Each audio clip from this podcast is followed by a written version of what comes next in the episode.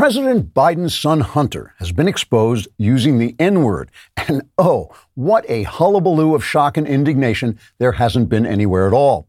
Hunter's repeated use of the foul racist slur appeared in text to his white lawyer, in which Hunter also referred to God as a quote, fictional character from the imagination of the collective frightened, unquote which may explain why Hunter is unafraid of eternal damnation, even though he apparently uses the N word almost as freely as he uses anti gay slurs, prostitutes, crack cocaine, and his father's influence. Normally, after the use of the N word by a public figure, we could expect to see Don Lemon or Anderson Cooper or some other corrupt journalist staring fawn eyed into a camera and pretending to fight down tears of sorrow over America's racist, soul shadow, or whatever crap corrupt journalists on CNN make up so they can have something to pretend to cry about with their fawn eyes. But this time, not a single fawn eyed corrupt journo could be seen tearing up on CNN or any other news outlet on which fawn eyed corruptos regularly tear up over make believe injustices that somehow cease to move them whenever they're committed by Democrats. In an interview with a velour silk shirt, Don Lemon explained that corrupt journalists were not being hypocritical when they neglected to force fake tears into their fawn eyes after Hunter Biden used the N-word. Lemon said, quote, if this had been an obscure college teacher using the N word while innocently discussing the anti racist novel Huckleberry Finn, or a New York Times science writer using the N word while innocently discussing the ethics of using the N word, then by golly, I would have looked into the camera fawn eyed and teared up with some of the best corrupt journalists in media.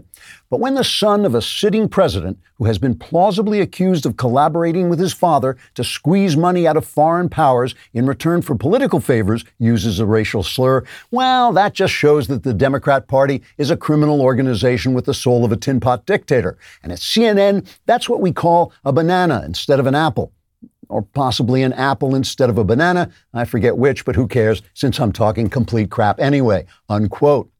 CNN's crack media observer, Brian Stelter, who once missed a deadline in order to climb into bed and have a good cry over the pandemic, thus proving there really is such a thing as a woman in a man's body, said the non uproar over Hunter's N word is in keeping with the best traditions of American journalism, namely hypocrisy and lies. Trigger warning I'm Andrew Klavan, and this is The Andrew Klavan Show.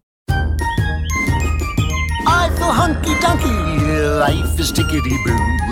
Birds are winging, also singing hunky dunky doo. Ship shaped tipsy topsy, the world is zippity zing. It's a wonderful day, hurrah, hooray! It makes me want to sing. Oh, hurrah, hooray!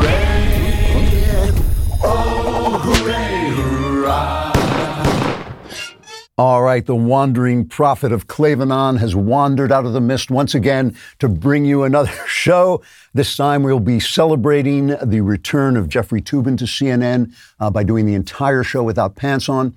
Uh, you remember Jeffrey Toobin, who was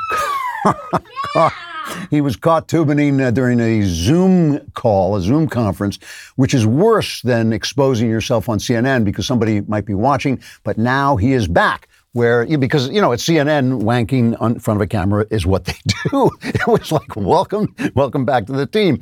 Uh, anyway, but because we're giving you so much more quality here, uh, where we actually don't uh, play with ourselves while we're doing the show. I expect you to go on iTunes and subscribe to the show. It really helps us out. If you leave a five star rating, it really helps us out. It moves us up the ranking. We need that. That is good for us. I, I don't know how to promote myself, so you have to promote me for me. Uh, and you could also go on and subscribe to my YouTube station, uh, Andrew Klavan's YouTube channel. Uh, if you leave a comment there, if you press the bell, right, we will notify you when there is new content uh, anywhere on earth no, no, matter where there's new content, if you press that bell, we will show up at your house, knock, and say there's new content. So we'll be there a lot. Uh, so leave out some food, uh, you know, and and some silverware. We'll want to take that as well. Also, if you leave a comment and it is sufficiently scabrous, ugly, racist, sexist, and all those things, we will include it on the show because it fits right in. Uh, today, it's from Eddie McDonald, who says this is the best Klavan show I've seen, and also the best I'll ever see because I'm not going to survive the week. Thank you for your service. And I, we know that Eddie must be a subscriber because he how to spell my name. He must be getting the ad free shows as K L A V E N. So whenever I mail a letter, I like to put on a mask, go to the post office, stand online, stand online some more, stand online some more, and finally get a stamp and mail my letter. Or, or I can use stamps.com so I don't have to go to the post office ever again. You can mail and ship anytime, anywhere, right from your computer. Send letters, ship packages, and pay less, a lot less, with discounted rates from USPS, UPS, and more. Stamps.com saves businesses and regular people too thousands of hours and tons of money every year. Stamps.com brings the services of the U.S. Postal Service and UPS right to your computer. Stop wasting time going to the post office and go to stamps.com instead. There's no risk. And with my promo code KLAVAN, you get a special offer that includes a four week trial plus free postage and a digital scale. No long term commitments or contracts. Just go to stamps.com. Click on the microphone at the top of the homepage and type in Klavan. That's stamps.com, promo code Klavan. Stamps.com. Never go to the post office again if, and only if, you know how to spell Klavan, which is K L A V. There are no All right. There is a genre of video uh, that goes around on Twitter uh, of uh, deaf kids uh, getting and babies getting implants, and then they film them as they hear their mother's voice for the first time. And I'm going to show you a little bit of this, but I have to, to warn you. I know, I know that you think of me as a, a man of steel, you know, this mighty, macho, uh, immovable guy with a, a heart just uh, that can't be reached, a heart of stone. I, these things destroy me when I watch these. So we're going to play this, and then we'll take about 15 minutes of quiet time while I pull myself back together. But these things, I don't know what it is about them, but whenever I see the little kid hear his mother's voice for the first time, I am just utterly destroyed. So I'll play it for you, and then you know I'll just sob for a few minutes, and then we'll we'll talk some more. Hi, Dylan. Ooh, hi, honey. Can you hear mommy? Okay, sweetheart. Mommy's happy. What do you think? Can you hear mommy? Really good? Do you like it? Oh, it's awesome. Is it awesome? Yes, it is. These things destroy me. I mean, he's a kid. He can't hear, and then he hears his mother's voice. What's wrong with you? if that doesn't move you, this is probably where you belong. You're probably rotten enough to be listening to this show. Now, when I look at this, the first thing, after I finish sobbing into my shirt, the first thing I think is, wow, you know what? I had forgotten there really is such a thing as science as opposed to the crap science that's constantly being thrown in our face that means absolutely nothing. I mean, we are living in a world of wonders. Little children can hear the, they can hear their moms for the first time. I'm carrying a phone in my pocket. If Shakespeare Shakespeare would have killed me to get his hands on this phone that has all the information in the world. The Trump vaccine which Joe Biden is now taking credit for. The Trump vac- vaccine happened so fast because within seconds of some guy coughing, they had the genome. I mean, we didn't even know what a genome was before. Now they have the genome. They build this thing. You know, when they give you this vaccine, the old vaccines, they used to like you know when people had uh, what was it smallpox I think it was they would scrape flesh off the guy and inject that and you got the smallpox and then that made you immune. This doesn't even do that. They just give you the little signal from the RNA that tells your body you have the disease without actually giving you the disease and it affects your body at such a deep level. It changes your T cells so that now you're not you're not going to get the disease. You won't even get the variants. A lot of the variants are coming out, and the the uh, vaccine works against them too. The, this stuff is a miracle. It is a miracle, and we don't think about it. You know, we we don't think about it at all. You know, for most of human history, forty six percent of children died.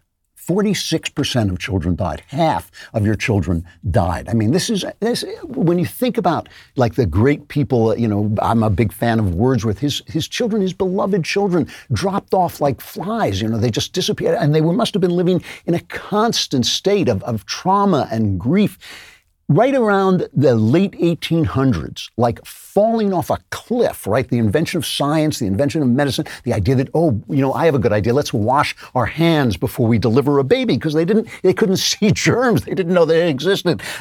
Right there, like the death rate of children just dive bombs. By 1950, it's 27%. It's halved. Uh, today, it's 3 to 5% around the world. But in a country like America, a modern country, it would be nothing almost, uh, except for abortion. So we kill babies ourselves. We've become worse, but the, the science has been amazing. It is science. It is just a miracle. And it, we should think about it. We should think about the fact. But the problem is, we are we have to compare the science to, and I'm going to use a technical term here, crap science, which is what we keep getting hit with all the time on the news. They just hammer us with the news and they use the authority in the same way the New York Times uses the authority of what it, what it had because it was a newspaper once and it's now no longer a newspaper, but it uses the authority of the newspaper, even though it's leftist tripe. In the same way, Yale uses the reputation it had when it was a great university instead of now when it is a leftist cesspit. In the same way, science uses the authority, the politicians use the word science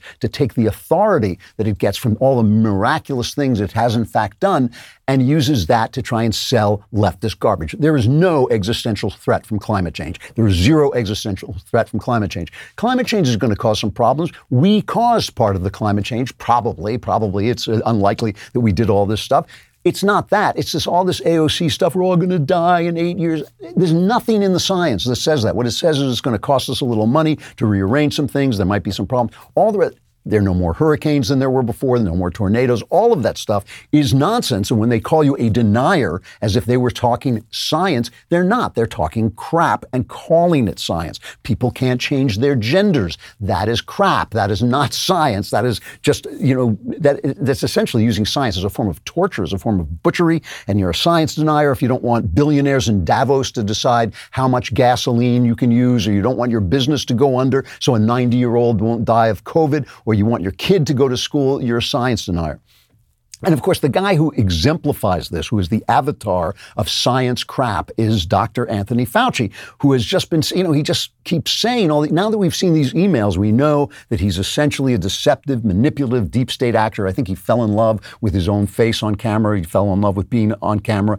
Uh, and he just, instead of telling people the truth so they could make decisions like free people, he told them what he thought would make them do what he thought they should do. He would lie to them. So he lied about the possible origin of the disease, about his own support for the Wuhan research. Uh, he kept changing the goalposts on lockdowns, herd immunities, masks.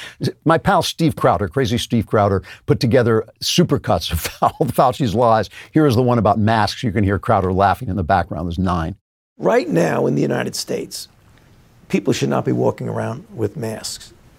You're sure of it because people are listening really closely to Gives them an out. Right Gives now, them an out, yeah. Not be walk- There's no reason to be walking around with a mask. Let me double down. I mean, for me as a public health official, obviously, I would like the consideration that everybody wears a mask. If you have a physical covering with one layer, you put Double another mask. layer on. It just makes common sense that it likely would be more effective. There are many people Double who mask. feel, you know, if you really want to have an extra little uh, bit of protection, maybe I should put two masks on. There's nothing wrong with that, but there's no data that indicates that that is going to make a difference.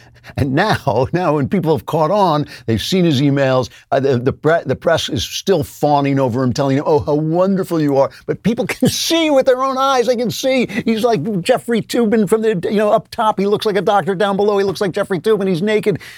Now, this is what what he says when you know. Chuck Todd is on NBC. Chuck Todd can't figure out why people are losing faith in our institutions. He can't imagine. He can't imagine why people are losing faith in our institutions while he lies and while he uh, encourages lies from uh, Fauci. So here's the interview. What is your level of concern that we're going to discredit public health officials to the point of, uh, you know, look at Russia. They actually have a good vaccine, and none of their citizens will take it because they don't trust their own government. Right. It's very dangerous, Chuck, because a lot of what you're seeing as attacks on me, quite frankly, are attacks on science. Because all of the things that I have spoken about consistently from the very beginning have been fundamentally based on science. Fauci is science. If you attack Fauci, you are attacking science. In the same way, if you're attacking me, you're attacking creative genius. If you attack me, you're, you're really just attacking sexual magnetism, you know? In the same sense, you're attacking, when you attack Fauci, he is the science made flesh, and you are attacking science. And so there's this duality between science, this real thing, this way of manipulating matter that gives us these miraculous improvements in our lives, these miraculous devices, these miraculous cures, and what sci- how we perceive science, what we say about science, what we do with science. It's an obvious dichotomy, right? You know, there's a theory um, just to give an example of how science affects the way people think, there's a theory that whatever is the most technologically advanced machine we have at the time, that's how we think of the human mind. So Plato, back in ancient Greece, uh, compared the mind to a chariot, which was high technology. I mean, that was that really was high technology. And, you know, he said it's like a chariot with two horses, and one horse is the things that we want to do that are uh, rational and moral, and the other ho- horse are the things we want to do that's irrational, and the rider has to make sure we go in the direction of the rational and moral. And so he used that as a metaphor for the human soul and the human mind. When the steam engine came along, when the steam engine changed everything, it was the biggest piece of, the most advanced piece of technology they had it made sense that we started to have like Freudian theories where essentially the mind was depicted as having this pressure from below. Things got repressed, and that repression of like sexuality and eros, that repression caused uh, energy to come up and caused us to do other things like paint pictures and make governments and build civilization because we had repressed our sexuality. It was like the mind was a steam engine. And today, obviously, we talk about computer, we talk about uh, software, and hard, things were hardwired, but our software is this. We can change the software, but if you're hardwired to do something, all that stuff. When Isaac Newton published his theories in 1687, that changed the way people looked at things, right? Suddenly you had guys like Adam Smith saying, you know, the economy doesn't need to be manipulated. An invisible hand will manipulate the economy for the better if each person tries to better his life. You know, that kind of, I think, derives from I, the ideas of Newton that God isn't sitting around making the planets turn around, that gravity does this. There's, God made the world to work. He made the world to do the things he does. Even, I think, the Constitution, the, the idea that people with the least, least amount of government can still govern themselves just in the same way the planets move themselves around the world. But all these things also have false effects, right? These, these metaphors, these ideas that come out of science, they're our, our ideas. They're not science. They're our ideas about science, and we make mistakes. So, for instance, I believe that N- Newton, I think it's pretty clear that Newton gave people the, the idea that there either was no God or that God was sort of had sort of left what they call the Deus absconditus, that he had made the world and then disappeared. Because if there were, if everything was working mechanically, if it didn't work, it didn't need to be adjusted. Well, maybe God wasn't there at all. Maybe it was material all the way down. Maybe it was just a clockwork that had been left here by some strange, in some strange manner, uh, and was still running. Maybe it didn't even need God to make the clock. Science has generated an incredible amount of error I mean, I think Freud is, is a good example. He, he speaks as if he's speaking science. That's why his ideas caught on so much. But when you go and actually read what he says, he hasn't got any science. He's got a couple of patients who said a couple of things and his own ideas. He did psychoanalysis on himself, and then he said this applies to everyone. The th- same thing with Marx, trying to uh, cause trying to make uh, the economy a, a, science, which it really isn't, because the human mind, the human mind knows more about what a pair of shoes is worth at any given moment than any computer can ever figure out. What does it mean when a, a pair of shoes in the winter, a pair of shoes on the beach, a pair of shoes in one situation, and another situation, it's going to be worth different things, but only the human mind can figure that out. Uh, and and the mistakes that we've made have been really telling, and the rise of science has caused us to do stupid, stupid things with our society. You know, uh, Paul Johnson makes this point in his excellent book about uh, the modern age, the modern world, I think it's called. Um, but he talks about how the theory of relativity made people think that, oh, there was rel- more morality was relative. Everything was relative. Morality was relative. Uh, ideas are relative. There's no there's no absolute worth. And he says the mistake that they made was the theory of relativity is actually not about relativity. It's actually about things that are not relative. Right? It is uh, about things. It's about the speed of light, which is an absolute, and everything is relative to that. And really, that's more a better metaphor for the mind of God. this whole idea, the whole idea that science has generated, that reason is going to guide us, that reason is the best guide we had. It's the perfect guide to all, but it's not true. It's not true. It's reasonable to say, for instance, that abortion makes women's lives easier. It's reasonable to say that you can use the bodies of non-productive people to give extra life to productive people. That's perfectly reasonable to say. It's just an atrocity. It's just wrong. It's just evil. Reason is a tool. Science is a tool, but they don't guide us in moral matters in matters of love and all the important things. They just provide information. And the, we, our bodies, our engendered mortal bodies, are engines for understanding life. You don't follow science. You don't follow the science. You lead the science with your moral sense. And even, you know, even when it comes to moral guides like the Bible, the Bible is a map of morality, but only we can navigate the territory, the actual human life of reality.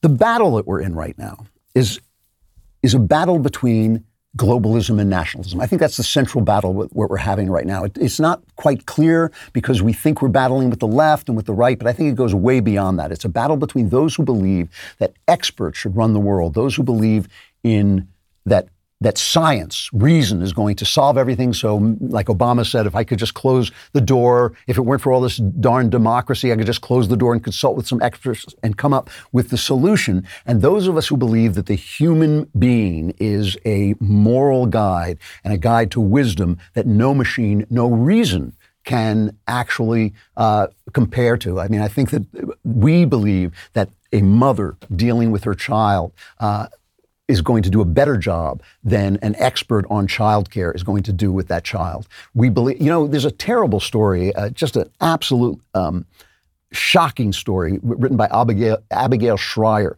uh, in City Journal. And you should look it up. It's just amazing. Uh, Abigail Shrier in, in, City Journal. It's about this fa- financial consultant in Seattle.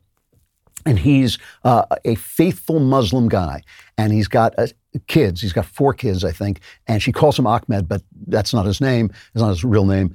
And one of his kids has um, autism. He's on the autistic spectrum. And as the kid turns 13 and he starts to have uh, problems in school and problems with girls, he gets very upset because he can't quite break through and connect like a, a normal kid. And he starts to get suicidal. So they take the kid into the hospital. And Ahmed now gets a phone call from the hospital saying, listen, uh, you know, we've studied your kid, uh, your daughter, uh, your, we study your daughter, and your daughter needs to be taken in for gender reassignment.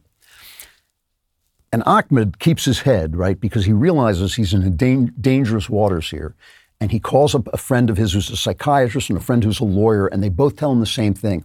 They say, if you go into the, this, this is in Washington State. He said, if you go into that this hospital and make any remark that can be taken as anti-transgender, you know, transphobic, they will take your child away from you. They will call child protective services, and these evil, sick, twisted people who are running your government in Washington state are going to take this child away from you, and he may be taken off and butchered uh, in this horrific Nazi uh, trans operations that they do on children, uh, and and you'll lose him. You'll lose control by the law, by according to the law. You will lose control of your child, and they will be free to turn him into a girl, which is kind of you know it's like a horror movie. It's like a horror movie. So Allah bless this guy, right? This guy is a faithful Muslim, and uh, may Allah's light shine upon this guy he does something I'm not sure I could have done. He keeps his head. He keeps his head and he goes into the hospital and he says, absolutely, we're going to take this boy in for gender reassignment right away. I, I you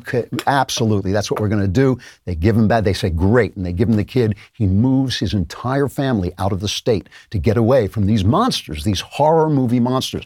That's the fight we're in. See, the fight we're in is whether you believe that a man of faith, a loving father, is going to do the right thing by his son, or whether you believe your stupid ideas are science. I'm science. That's like what Fauci said. I'm the science. If you believe that you are the science, you are the expert, that you, who doesn't never met this kid before in your life, you are going to decide that your sick mind that has imposed this absolute horror show on the, on the universe that has nothing to do with reality, you are going to have the uh, the say over everybody. And that's the, that's the global vision. The global vision is that the experts in Davos or wherever we put them at the UN, wherever we put them, are going to make the decisions for you. You don't even have to elect these guys. You can elect your local guys, but they're not going to have any power. It's going to all be done for you at the top.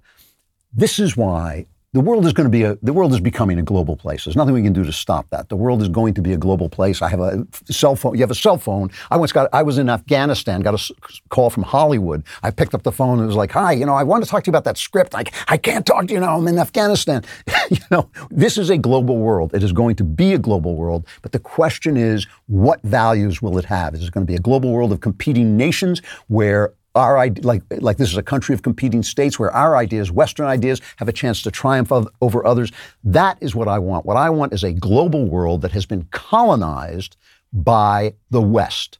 I want a, a, a global world where the West, where Western culture rules. I am in favor of colonialism, not violent colonialism, not conquest colonialism, but competitive uh, ideas, a world of ideas competing, nations competing, where the best ideas win, because I know then we will have a global world, but it will be a global world run by Western standards, and that's what I'm looking for. So, is your love life in the doldrums? It's probably because you're not going to rockauto.com. And I know what you're saying. You're saying, rockauto.com, isn't that where you can go on your computer and get inexpensive parts for your car? Well, yes, it is, but that makes you look so intelligent that you don't instead get in your car and pretend to drive down. Your car's not running, so you can't drive down to the uh, auto parts store. Uh, so you pretend to drive down there and pretend your car has a part. No, no, go on rockauto.com and and when you do it, you get to say rockauto.com and your love life will turn around like that, my friend. When you say rockauto.com, women know that you are smart enough not to sit in your car, which isn't running, but to go on your computer and get good, inexpensive auto parts. This is a family business serving auto parts customers online for 20 years. They know what they're doing and they do it well. Go to rockauto.com right now and see all the parts available for your car or truck and write Klavan in there. How Did You Hear About Us box so they know we sent you and write Klavan the same way you say rockauto.com. You got to say Klavan, K L A V N.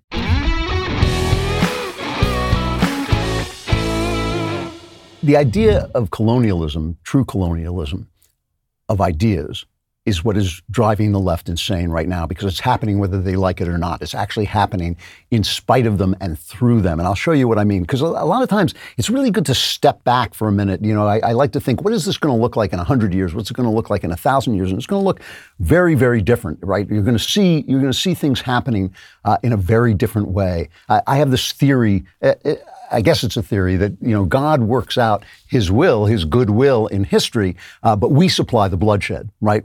you know, God, God. I, I think, like for instance, the Reformation, the churches falling apart, uh, going from the Catholic Church to the Catholic and Protestant Church, is a way that we can work out the almost impossible. Um, conflict between the individual and the institutions that make society. Uh, the Protestantism being more individualistic, uh, ca- Catholicism being more uh, institutional. I think that this is something that God wants us to work out in history. We're the ones who say, "Oh, let's kill each other. Let's set people on fire if they don't believe in the math in transubstantiation. That'll be fun. That'll be a good idea." We're the ones who bring the bloodshed. But but actually, things can happen ideas can spread without bloodshed. They can just spread by simply succeeding in a competitive uh, field. And I think that that's the kind of globalization, that's the kind of colonialization I want to have. And these th- these people know, the left knows that this is going to happen whether they like it or not. I, I think they know this in their hearts, and they are just resisting it with everything they've got. There was an amazing interview with Mara Gay. Mara Gay is on the editorial board of the New York Times. This is the same genius who backed up the tweet that said, remember after uh, Mike Bloomberg was running for president and he spent like $500 million on ads and he failed and somebody tweeted that he could have given each American a million dollars from that and still had money left over, which is not true. He would have, if he'd split that up among all Americans, each person would have gotten about a buck and a half. And she pushed this. So now she's pushing very hard this Reichstag fire idea that the left is selling, that January 6th was the, oh my gosh, the greatest threat to dem- democracy and the greatest uh, insurrection since the Civil War. Uh, you know, 17 guys wearing stupid Viking helmets running around the Capitol. Uh, and this, and, and it's all about race.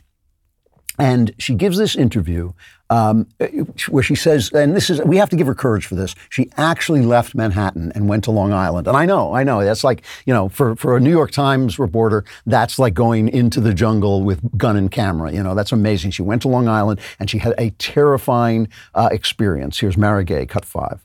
We have to figure out how to get every American a place at the table in this democracy, but how to separate Americanness, America, from whiteness. Until we can confront that and talk about that, this is really going to continue. I was on Long Island this weekend uh, visiting a really dear friend, and I was really disturbed. I saw, you know, dozens and dozens of pickup trucks with, uh, you know, uh, explicatives against Joe Biden uh, on the back of them, yep. Uh, Trump yep. flags, and some cases just dozens of American flags, which you know uh, is also just disturbing because essentially the message was clear. It was, "This is my country. This is not your yep. country. I own this." She's very, this is right after Memorial Day, so she's very disturbed by those American flags. We're celebrating uh, the memory of those people, many of them maybe even from Long Island, who went out and died so that Mary Gay could say the stupid stuff she says but she's disturbed by seeing these American flags. Now, obviously, the right just climbed down her throat for this, but the New York Times, a former newspaper, defended her. They said the New York Times editorial board member Mara Gay's comments on MSNBC have been irresponsibly taken out of context. That's why I played as much of them as I did. Her argument was that Trump and many of his supporters have politicized the American flag. The attacks on her today are ill informed and grounded in bad faith. My friends at the uh, Media Research Center parked a truck with an American flag outside the Times office. It says only the New York Times is disturbed by this flag. But no, no, this is this is garbage. What she was saying was very, very clear. She was saying that the message of an American flag held by a Trump supporter is this is our country and Amer- America is whiteness. Now, who says America is whiteness? Who says it? I didn't say it. I didn't say America is whiteness. The Trump supporters don't say America is whiteness. The New York Times said America. There are two kinds of people who say America is whiteness the Ku Klux Klan and the New York Times. Democrats, essentially, the Ku Klux Klan and the New York Times. They are the ones who say we have racism in our DNA. Our founding was in 1619 when the slaves came over. It wasn't when we said, oh, you know, all men are created equal. That's the founding to me. That's not the founding to the New York Times. The New York Times says this country is whiteness. So if you're waving a New York Times, a, a, an American flag, you are essentially declaring whiteness. Sunny Hostin said the same thing on uh, The View. Here she is.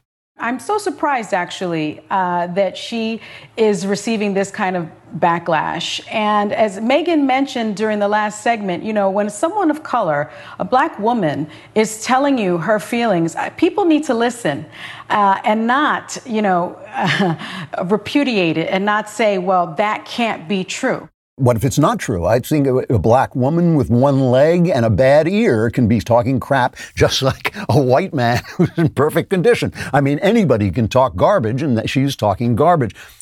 But let me let me just see if we step back for a little. What is what this actually looks like? What are they afraid? Why is America white? I mean, why? What if you just took race out of it? I, I believe that race is a delusion.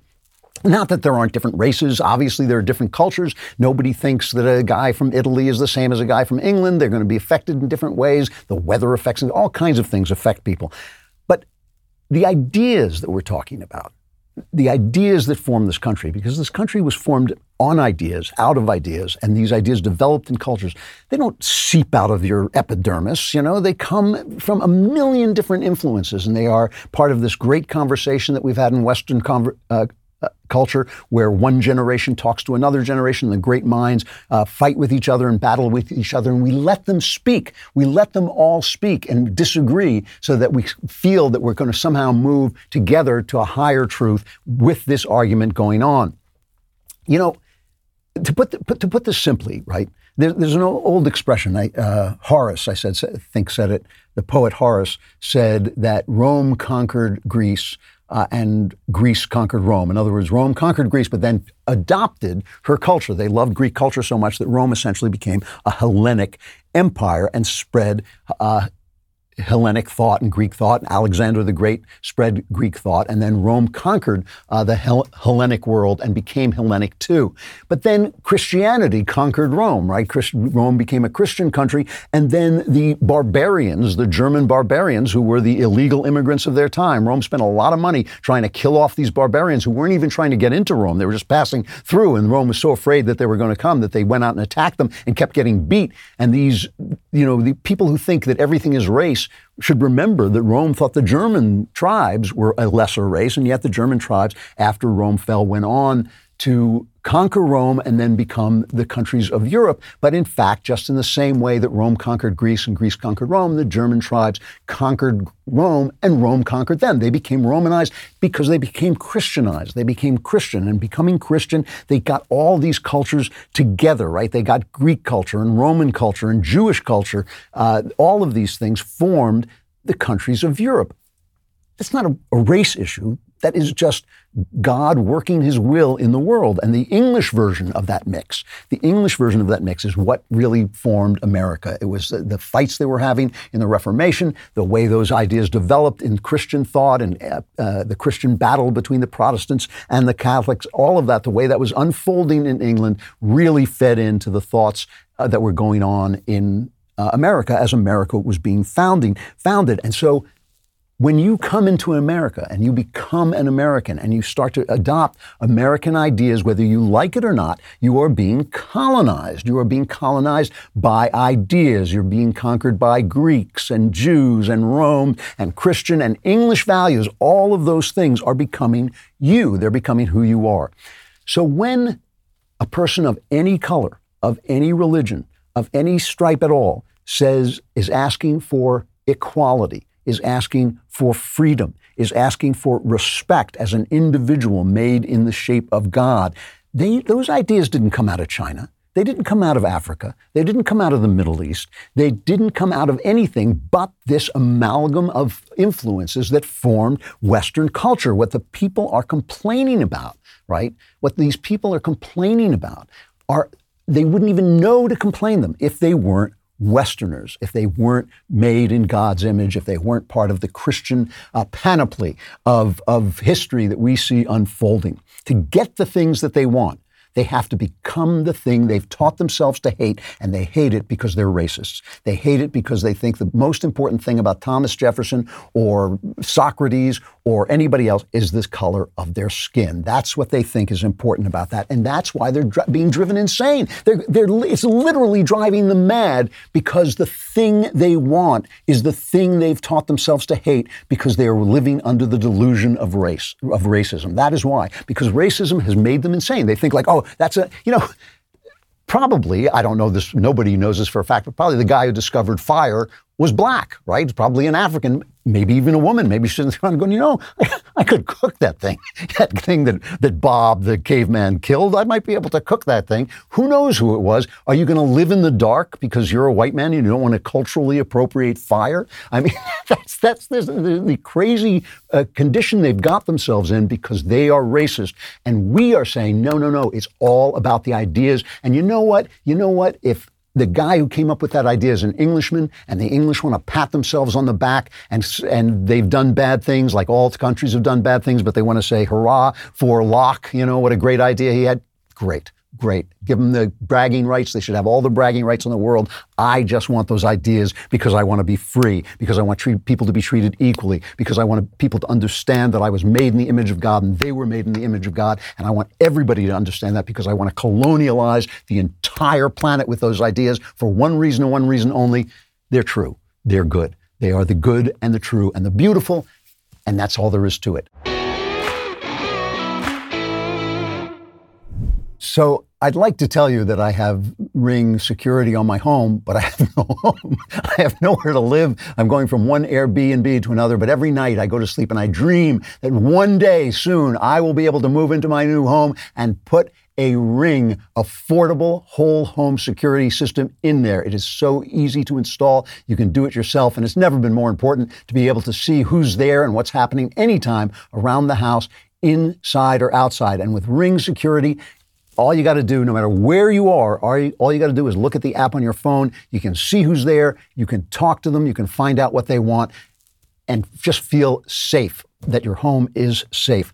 Start protecting your home today with Ring Alarm and dream of the day when I too can protect my home with Ring Alarm because I have a home. Go to ring.com slash Klavan to get your Ring Alarm security kit today. You can build the system that's right for your home and have it up and running in minutes. So that's something to look forward to for me and for you. Go to ring.com slash Klavan. That's ring.com slash Klavan. And from now on, when anybody comes to your house, you say to them, how do you spell Klavan? How do you spell it? And if they know, call the police. there are no easy things. They are driving themselves insane. There is a woman, Dr. Ar- Aruna Khilanani. She is a psychiatrist, so you already know she's nuts, right? She's a New York City based psychiatrist, and she went to Yale University to, on a panel discussion. And she was telling the story about how she learned to eschew whiteness, to get rid of whiteness. This is a psychiatrist, this is a person who's responsible for other people's mental health she was talking about how she learned to eschew whiteness. She was going to her therapist, and her therapist kept saying, I'm really upset that you're so angry. You know, I'm trying to get at some of your anger here. And then she had this brain flash. She realized, no, no, no, it's not me. It's whiteness. I'm angry. It's not my fault I'm angry. It's I, I'm angry because there's whiteness. And she started to detach herself from all whiteness. She said, There are no good apples in the white bunch. This is what she said, cut 12. White people make my blood boil. Around five years ago, I took some actions. I systemically, systematically, I'm going to do, white ghosted most of my white friends, and I got rid of a couple white BIPOCs that snuck in my crew too. I stopped watching the news. Once I started, I couldn't stop. I had less than 1% left. It was also public service. I had fantasies of unloading a revolver into the head of any white person that got in my way, burying their body, and wiping my bloody hands as I walked away relatively guiltless. With a bounce in my step, like I did the world a favor. She did the world a favor by killing any white man she saw.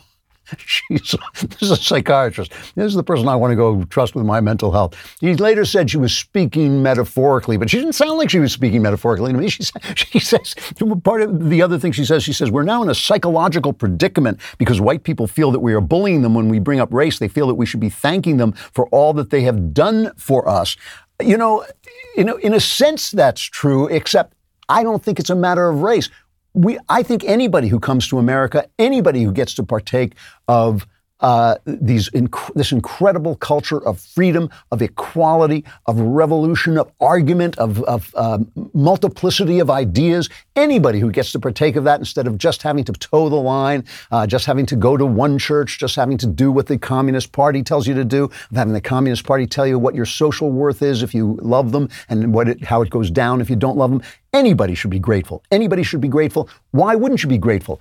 The idea came from England. I'm grateful. For, I'm not an Englishman. I'm grateful to the English for bringing these ideas. I'm grateful to the Romans. I'm grateful to the Greeks and to the Jews because I don't think of them as having acted according to their race. They acted according to God's will and the multiplicity, the incredible number of influences that create a culture. Unbelievable, unthinkable numbers of influences create a culture. But they go crazy. Here's, a, here's another one. This one I just love. I, this just for laughs. I got to read. Dr. Donald Moss, a published author who teaches at the New York Psychoanalytic Institute, he published a paper on having whiteness in the Journal of the American Psychoanalytic Association, right? He's a white guy. He says, whiteness is a condition one first acquires and then one has, a malignant, parasitic like condition to which white people have a particular susceptibility. The, con- the condition is foundational, generating characteristic ways of being in one's body, in one's mind, and in one's world. Parasitic whiteness renders its host's appetites voracious, insatiable, and perverse. Well, I know that's me. These deformed appetites particularly target non white peoples. Once established, these appetites are nearly impossible to eliminate. You might as well enjoy them then, I guess. Effective treatment consists of a combination of psychic and social historical interventions. In other words, you have to explain.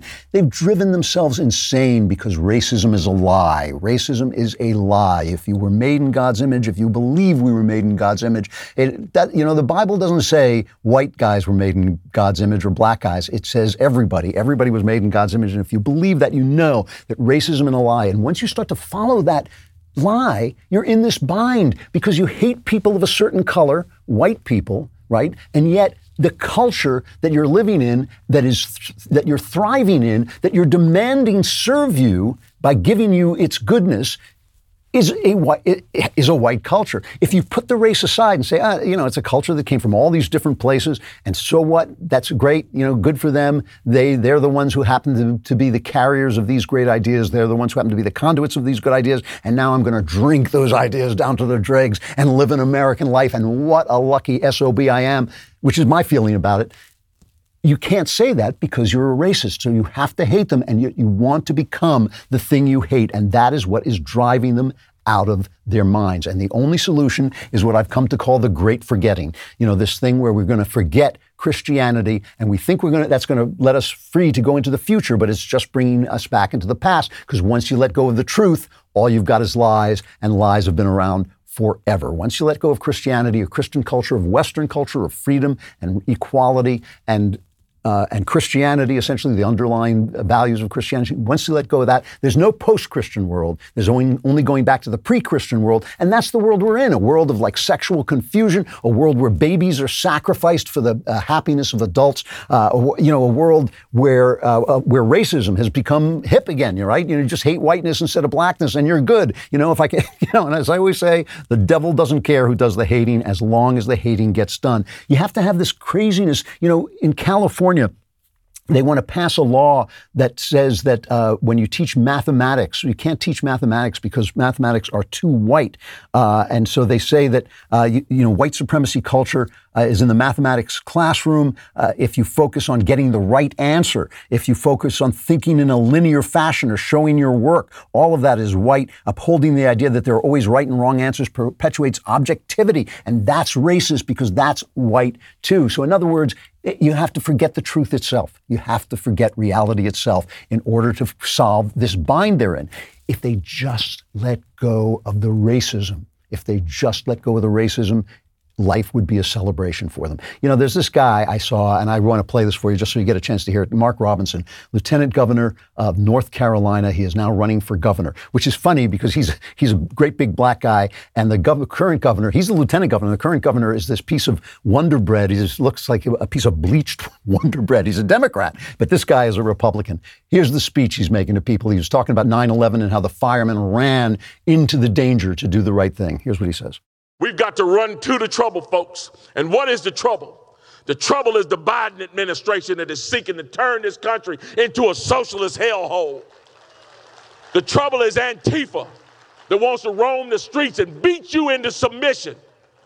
The trouble is Black Lives Matter that claims to care about the lives of black people but has turned a blind eye while violence in black communities are taking lives at a genocidal rate. They've turned a blind eye.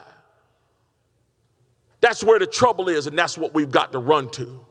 And we've got all the right in the world on our side. And there ain't no reason to be afraid. And there ain't no reason to not take the challenge dead on. Because I'm going to tell you who we come from, folks. We don't come from some weak, jellyback, spineless people. That's not who we come from. None of us. And it doesn't matter what color you are, what nation your folks hail from, how much money you got. We all share the same name. We are Americans. See, I, I, get letters. I get quite frequently get letters. Why don't you care that we're being replaced? Why don't you care about this move to take America away from white people? Why don't you care that we're, you know, being inundated with not? And I don't care. I don't care. I'm not worried about it. I, am not worried about it at all because I don't believe in racism. I do not do race. If that guy, if that Mark Robinson, if he is not my brother and my fellow American, nobody is. Nobody is. And we, I, what I see in this world is God working out his idea, teaching us his ideas through history, and we bring the bloodshed, and we bring the hatred, and we bring the bigotry, and we bring the racism. Let that stuff go. Let that stuff go and start to deal with the ideas, start to search for the truth, start to understand what makes people thrive, what brings them closer to God, what makes them happier, what makes them uh, free. Start to think in those terms, and all of the madness goes away. All of the anger goes away. I want to colonialize the world with Western culture, but I want to do it by simply showing how much joy and success that culture creates. Hey, you know, Father's Day is coming up. I, I, forget to, I always forget to remind my children that they have to send me some expensive gift. Or, you know what would be great? A My Pillow. My Pillow is a great gift because My Pillow products, they don't go flat. You can wash and dry them as many times as you want and they maintain their shape. They're made in the USA and they are incredibly comfortable. And I know this because I never sleep, and I'm lying on my My Pillow and thinking, "Hey, this is incredibly comfortable. If I slept, I would be asleep by now." If you don't have a My Pillow or know someone who doesn't, now is the time to get one, and especially if it is your dad and you want to show him what a wonderful thing dads are. You know, right? you want to get a My Pillow because this is a great time to do it because for a limited time, My Pillow is offering their premium My Pillows for their lowest price ever. You can get a queen size premium My Pillow, which is regularly $69.98. You can get it for only $29.98. That is 40 bucks in saving. That is a good deal. Now is the time to buy. Not only are you getting the lowest price ever, but they are the best Father's Day gift you can think of. Go to mypillow.com and click on the radio listeners square and use promo code DailyWire. You will also get deep discounts on all My Pillow products, including the Giza Dream bed sheets, the My Pillow mattress topper, and My Pillow towel sets. Or you can call 800-951-7163. Again, use promo code DailyWire. Visit mypillow.com now or call 800-951-7163.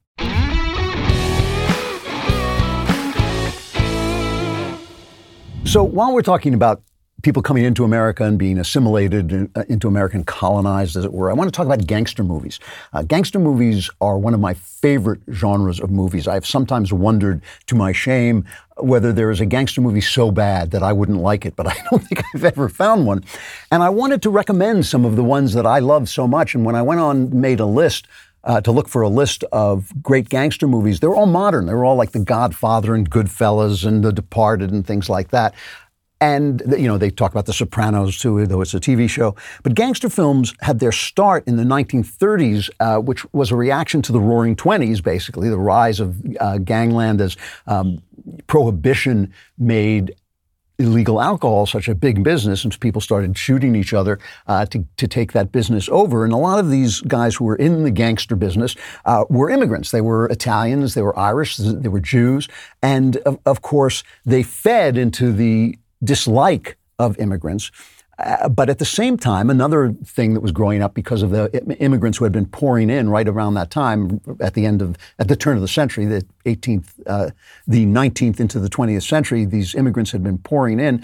And one of the things that grew up out of that was Hollywood, right? The rise of essentially a Jewish industry that was one of the most successful once and most pro American industries ever to be made in this country, and it's unfortunate it has been poisoned now by leftism, but at the time it was uh, a wonderful industry and a great ad for America. So Hollywood is looking at these gangsters. And at the one point, they kind of want to prove that these are not representative of the immigrant experience. They want to put forward their message of inclusiveness that would include the Jews who were making the movie and other immigrants who were making the movies. But at the same time, they want to profit off the violence and the kind of romance of outlaw masculinity that gangsters represent. This kind of uh, the freedom uh, and sexiness of of being of having no morals, of just taking what you want.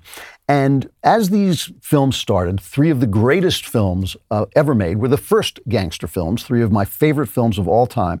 And you have to understand when I talk about these that you have to adjust for time. These are old movies. They are uh, the acting is different, the timing is different. Obviously, the special effects aren't great, so you have to kind of adjust. Just like when you're reading a Victorian novel, you have to sort of adjust for the different languages, and it's the same thing the, one of the first, uh, two of them came out at almost the exact same time, 1931. Uh, uh, one of them was Little Caesar, which was the breakout film of Edward G. Robinson. I don't even know if young people know who Eddie G is anymore. Edward G. Robinson, you may have seen him in Soylent Green. He was in that. You may have seen Bugs Bunny do the, imi- the famous imitation of, yeah, see, see, I'm gonna, I'm gonna take out, see, you know. and he was a great, great actor, made a living as a gangster, hilariously, of course. He was a very cultured uh, Jewish gentleman who spoke like seven languages. But Little Caesar was based on a novel, uh, a really good novel, by the way, a really fun novel by W.R. Burnett. It was uh, directed by Mervyn LeRoy, one of the great early directors. He directed I Am a Fugitive from a Chain Gang. He helped produce The Wizard of Oz. He was responsible in a lot of ways for the success of The Wizard of Oz. And the, the problem they have with these pictures is they wanted to give you lectures about how bad it was to be a gangster, but they also wanted to capitalize on the fun violence and sexuality because this is before the Hays Code. So they could still have people sleep together. They could still have women in states of undress. Uh, it was they're quite sexy pictures, although not this one particularly, but they are very sexy pictures. But they wanted to show you that these guys were guys who wanted to make it good. And when in the first scene of Little Caesar, uh, Edward G. Robinson, who plays Little Caesar, is is in this. Um, in this diner, and it looks very much like that famous painting you may have seen, uh, Nighthawks, which was uh, painted about 10 years later, uh, and it was said to have been inspired by a Hemingway story called The Killers, which was also a gangster story. So it's possible this scene was also inspired by The Killers, since it looks very much like this scene. And, and Eddie G is talking to his pal. They're both petty gangsters in this outlying area, and Eddie G is talking about how he wants to be in the big time. And this is what he says. Yeah, money's all right, but it ain't everything. Now, be somebody. Look hard at a bunch of guys and know that they'll do anything you tell them. Have your own way or nothing. Be somebody. You'll get there, Rico. Yeah. You'll show 'em. Joe, this was our last stand in this burg. We're pulling out. Where are we going? East. Where things break big. Things break, break, yeah, yeah. See? And it, it's really great. The guy who he's with uh, says he doesn't want to be a gangster anymore. He wants to be a dancer. And you hear that and you think, that's the craziest thing I've ever heard. But in fact, George Raft, uh, who became a famous gangster movie star uh, and is in one of these pictures as well, uh, George Raft started out as a dancer and also was a driver for the mob and then went on to become a, a actor playing gangsters in the movies. Um, so, but you can't help identify with the guy, right? He wants to make it big. He wants to, he's class, he doesn't have class, but he wants to have class. He doesn't have power, but he wants to have power. He is capitalism without values. I'm always saying that right wingers took a really bad uh, turn. They took a, a, wrong turn when they started pushing capitalism without uh, underlying values, saying that capitalism was going to solve everything. This is a picture of capitalism without values, but you still, you root for him even as he rises up and then, of course, falls. And uh, all these movies end the same way. They all rise to the top and then they fall and get killed. And he had this fam- the famous last line as he's lying dead. He says, Mother of Mercy. His name is Rico. He says, Mother of Mercy, is this the end of Rico? One of the funniest, one of the most famous lines in movies. At the same time this was being made, Jimmy Cagney was breaking out in his picture, uh, Public Enemy. And right afterwards, they would make a picture together. And in Little Caesar, there's an idea that Caesar, that Rico is gay, uh, that he doesn't like women. He really has a very powerful relationship with another guy. Uh, the author of the book, Burnett, complained that he was, had been turned gay in the film, which he wasn't in the book.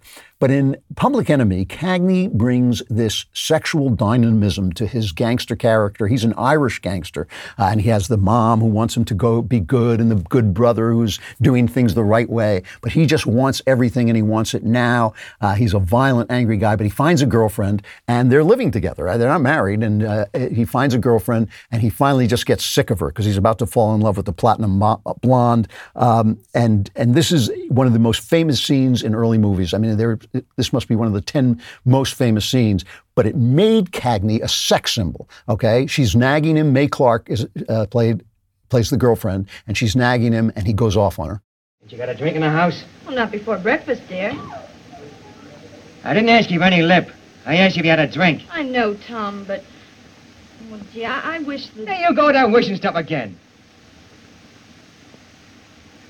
I wish you was a wishing well so that I could tie a bucket to you and sink you. Maybe you found someone you like better.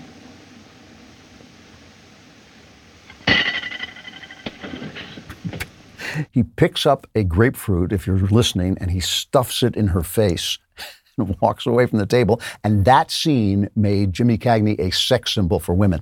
So, guys, I, don't ask me, man. Don't ask me how that works. But apparently, a grapefruit in the face on screen, don't try that at home, but on screen, a grapefruit in the face uh, makes you a sex symbol with women. So you know how much I love my Raycon earbuds, and I just that tune that they play when you turn them on gets stuck in my head. So we wanted to find the tune. Our producer Rob was looking for the tune, but we couldn't find it. So I'm just going to I'm going to sing the tune for you. Now it, it, this is I have a beautiful voice. You'll you'll love this. It goes. Raycon, and that's how you know that you are going to get great sound over your earbuds. They have a noise canceling uh, aspect. They look terrific. You don't look like an insect when you wear them. They look great. They feel even better. They come in a range of cool colors and with customizable gel tips included for a comfortable in ear fit, which is really good for me because I have strangely shaped ears. Listen up. Raycon's offering 15% off all their products for my listeners. Here's what you got to do to get it. Go to buy Raycon. That's B-U-Y Raycon.com slash Klavan. You get 15% off your entire Raycon order. And it's such a good deal. You want to grab a pair and a spare. That's 15% off at buyraycon.com slash Klavan. Buyraycon.com slash Klavan. And you want to say, how do you sing Raycon? It's Raycon, but how do you spell Klavan? Ha! Caught you. It's K-L-A-V-A-N. The problem that they had with these films was that these films, and people were complaining about this all the time, and they would try and give it a moral, you know, ending, but it was not until later when the Hays Code came in that they had to have unhappy endings. The bad guys couldn't thrive. So we see this guy. He's got all the girls in the world. They're falling all over him. He's living with this girl. Uh, he can kill anybody he wants. Uh, There's something romantic and powerful about it. And they would try and put these things like Little Caesar begins with those who li- a little card that says those who live by the sword uh, die by the sword. And then there's this film Scarface. And Scarface is directed by one of the greatest. Uh, this is again at the same time, and it's all before the code. Uh, Scarface, I think, I, I guess it's maybe 34. It's a little bit later, 33. Starface, Scarface is directed by the great Howard Hawks, one of the greatest of all American directors, bringing up Baby, Only Angels Have Wings, His Girl Friday, he just goes on The Big Sleep, Red River. I mean, he was just a great, great director. Uh, and it has Paul Muni in it. And Paul Muni was an actor very much ahead of his time, almost a Brando-like uh, actor, and he plays a guy based on Al Capone. Uh, he plays him as a um, almost a, like a, an animal. You know, he plays him as this Italian gorilla almost. Uh, but uh, you know, still he has this charm and he has this way with women. And Hawks loved talk tough, talk tough. Tough, tough talking dames. He loved tough talking dames, and they were called the, the Howard Hawks woman was a tough talking dame. And here is Paul Muni as the gangster, uh, making it up to what's her name, Penny or something like that, Poppy. I can't remember. Here it is. Every time I see you, you look better. That's a cute hat. Please, my stockings. What's the matter? Well, don't do that, Tony. They're brand new. Hand up, eh? No, feet. You know, I know lots of girls. Uh, redheads and uh, blondes and all kinds. They all like me. Yeah, you're pretty good, eh? I'm the best. Are you gonna eat by any chance? I'm not hungry. Except for you. You got something I like. Yeah, I'm nice with a lot of dressing. You work fast, don't you, Tony? Now, say, I've been waiting a long time. I'm crazy for you. Everybody say Tony Camonte, he's a big shot. He's got everything he wants. Yeah, I got everything but what I want. You understand? I love the sexuality of him, of her saying, "Get off my stockings," and we can see his hands, and she says, "Hands off," and he says, "You mean?" She says, "You mean feet?" In other words, he's playing footsie with her under the table, and she's afraid he's going to tear her stocking.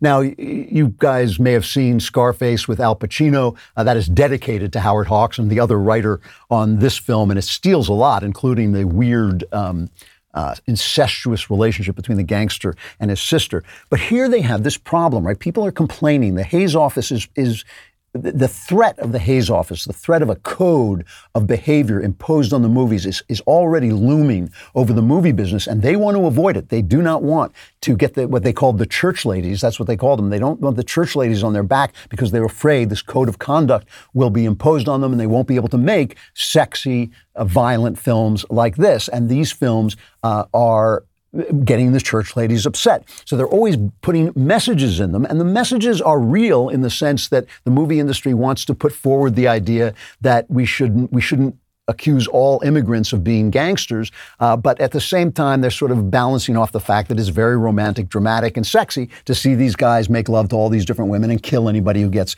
in their way. So they have this scene with a cop where the uh, the newspaper man wants to talk about this gangster because he's a colorful character, and here's the cop's response. This fella, come on. What about him? A story. Public's interested in him. He's a colorful character. Colorful. What color is a crawling louse? Say, listen, that's the attitude of too many morons in this country. They think these big hoodlums are some sort of demigods. What do they do about a guy like Camonte? They sentimentalize, romance, make jokes about him. They had some excuse for glorifying our old Western bad men. They met in the middle of the street, high noon, waited for each other to draw. But these things sneak up and shoot a guy in the back and then run away. I guess you're right, Chief. Colorful. Did you read what happened the other day? Car full of them chasing another down the street, broad daylight. Three kiddies playing hopscotch on the sidewalk, get lead poured in their little bellies. When I think what goes on in the minds of these lice, I want to vomit. And by the way, this is what real cops think about real gangsters. That It actually is. I've talked to a lot of cops. Is exactly the way they get furious that they are romanticized in the movies because they know them, they know they're animals, they know they kill uh, innocent people, and they just get furious about it. But at the same time, they're having that scene and sending that message. They're also making the film glorifying them. So then they also have this other scene, which I just love, where they have a meeting between the town fathers. What are we going to do about organized crime? And they've got the Tommy guns are coming in. What's what is going to happen? Uh, this is cut 28. Don't blame the police. They can't stop machine guns from being run back and forth across the state lines. They can't enforce laws that don't exist. Then it's up to the federal government to do something about it. You're the government. All of you. Instead of trying to hide the facts, get busy and see that laws are passed that'll do some good. For instance, Pass a federal law that puts the gun in the same class as drugs and white slavery. Put teeth in the Deportation Act. These gangsters don't belong in this country. Half of them aren't even citizens. That's true. They bring nothing but disgrace to my people. All right. I'll tell you what to do. Make laws and see that they're obeyed. If we have to have martial law to do it. The governor of New Mexico declared martial law to stop a bullfight. The governor of Oklahoma to regulate oil production. Surely gang rule and wholesale law defiance are more of a menace to the nation than the regulation of oil or a bullfight. The Army will help. Solely American Legion. They offered their services over two years ago, and nobody ever called on them.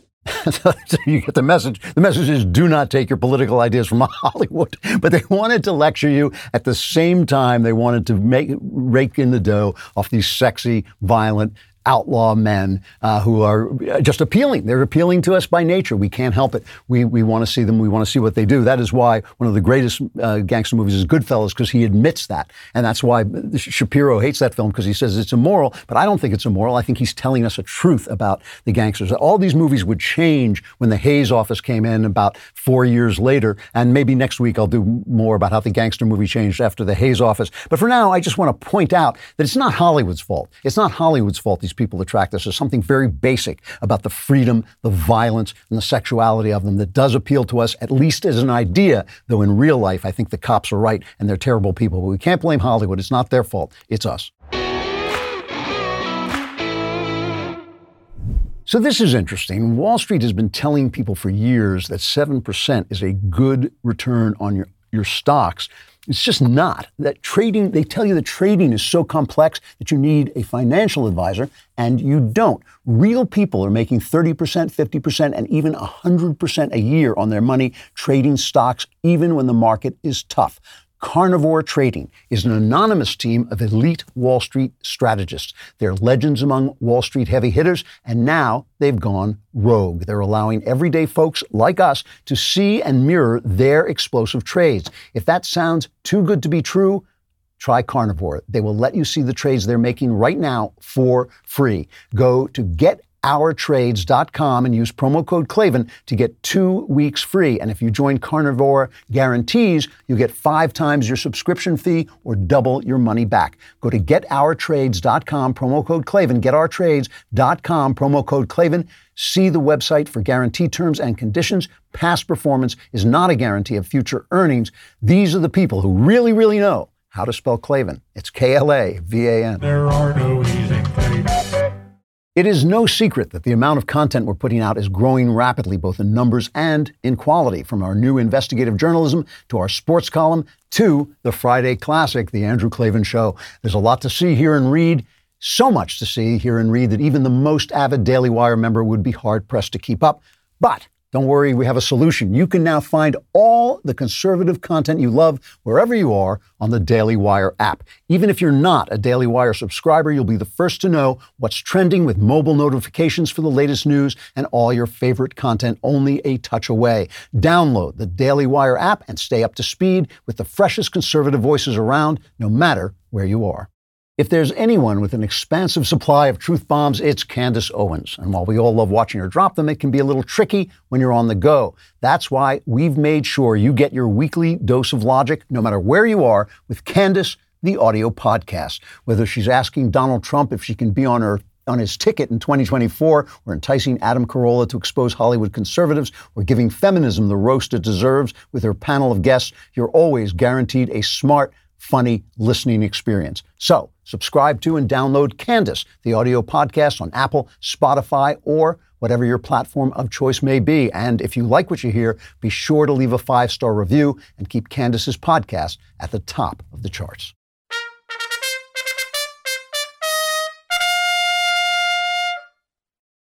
So, as you know, we like to occasionally drag this show out of the muck of white supremacy and hatred and bigotry in which we usually wallow by bringing on an intelligent and sophisticated guest. Unfortunately, we couldn't do that this week. So I, brought, I brought on my son, Spencer Klavan, no relation, who just happens to be a brilliant podcaster himself. He, his podcast is called The Young Heretics. If you're not listening to it, you are genuinely missing out. You're also some kind of editor at the Claremont Review Books, my absolutely favorite uh, journal. Uh, what are you, associate editor? Or? Uh, at CRB, I am associate editor. and yes. then you are an editor at American Mind. At the American Mind also, yes. You're yes. a busy guy. I am a busy guy. I have no idea how I got in here. I just, I sort of. I told security to stop you, but nothing. I have hardly the faintest recollection of the last 30 minutes, even. Somebody put makeup on. I mean, uh, say. shoveled you in. Yeah. you wrote a piece. Now, this is on the American Mind Substack. Right. Yes. That speaks. Uh, this is a, something that is very dear to my heart, very close to what I, I'm thinking about all the time. I'm just going to read you. You you've read it, but possibly some. But again, some I- I may have forgotten. this is like the first graph. It says, "What a strange feeling there is in the air. The feeling of two worlds on parallel tracks. Use whichever metaphor you like. We are living in two Americas, watching two different movies, or else some of us have woken up and realized we are living in the Matrix." For me, it seems as if there is an old world, definite and imposing, but brittle and frail, and a new world, vital and dynamic, but fledgling and uncertain. There is something dying and something being born. This is, I feel exactly the same way. What's being born? Uh, well, right. I mean, many, many such cases, many people feel this way, right? This is why I, I wrote the piece. Is there is, uh, I've heard this sentiment in the air a lot, and the, part of the problem, I think, with talking about it is that when things are being born, when they're new, they're kind of hazy in mm-hmm. outline, right? I mean, you don't really know who your baby's going to grow up to be until it sort of reveals, like, and and that's kind of how I feel about all of these conversations that are happening, like in red state legislatures and in like group chats it, through direct message and just people who are saying something is obviously terribly wrong. We're obviously going through a crisis in this country. Our institutions are falling apart. They're crumbling under the weight of their own rot. Let's build something else. And a lot of times the something else is like kind of hectic. So here's an example that I didn't talk about in the piece, but is really, I think, uh, emblematic for me. And that's cryptocurrency, right? All of these new Bitcoin, Dogecoin, Ethereum, right? I am by no means an economist, right? But but even I can see that our financial system is, is terribly broken. And hmm. one of the ways I can see it is because a bunch of Reddit bros practically brought the whole thing crashing down around our ears not too long ago, right? You remember this? They, they started shorting GameStop essentially. And and everybody said, "Oh, you can't do that. You can't do that." And they sort of responded, "We're doing what everybody is doing." I mean, this is Right. and so our, our financial system is obviously so financialized, so so deep in debt, so that, that something new needs being done. And and cryptocurrency is kind of an answer to that problem. It's we're going to sell essentially, as I understand it, to one another these sort of secret chains of code, and that will be where we sort of root value now in the, in the digital age, right? Right. Because digital technology transforms everything.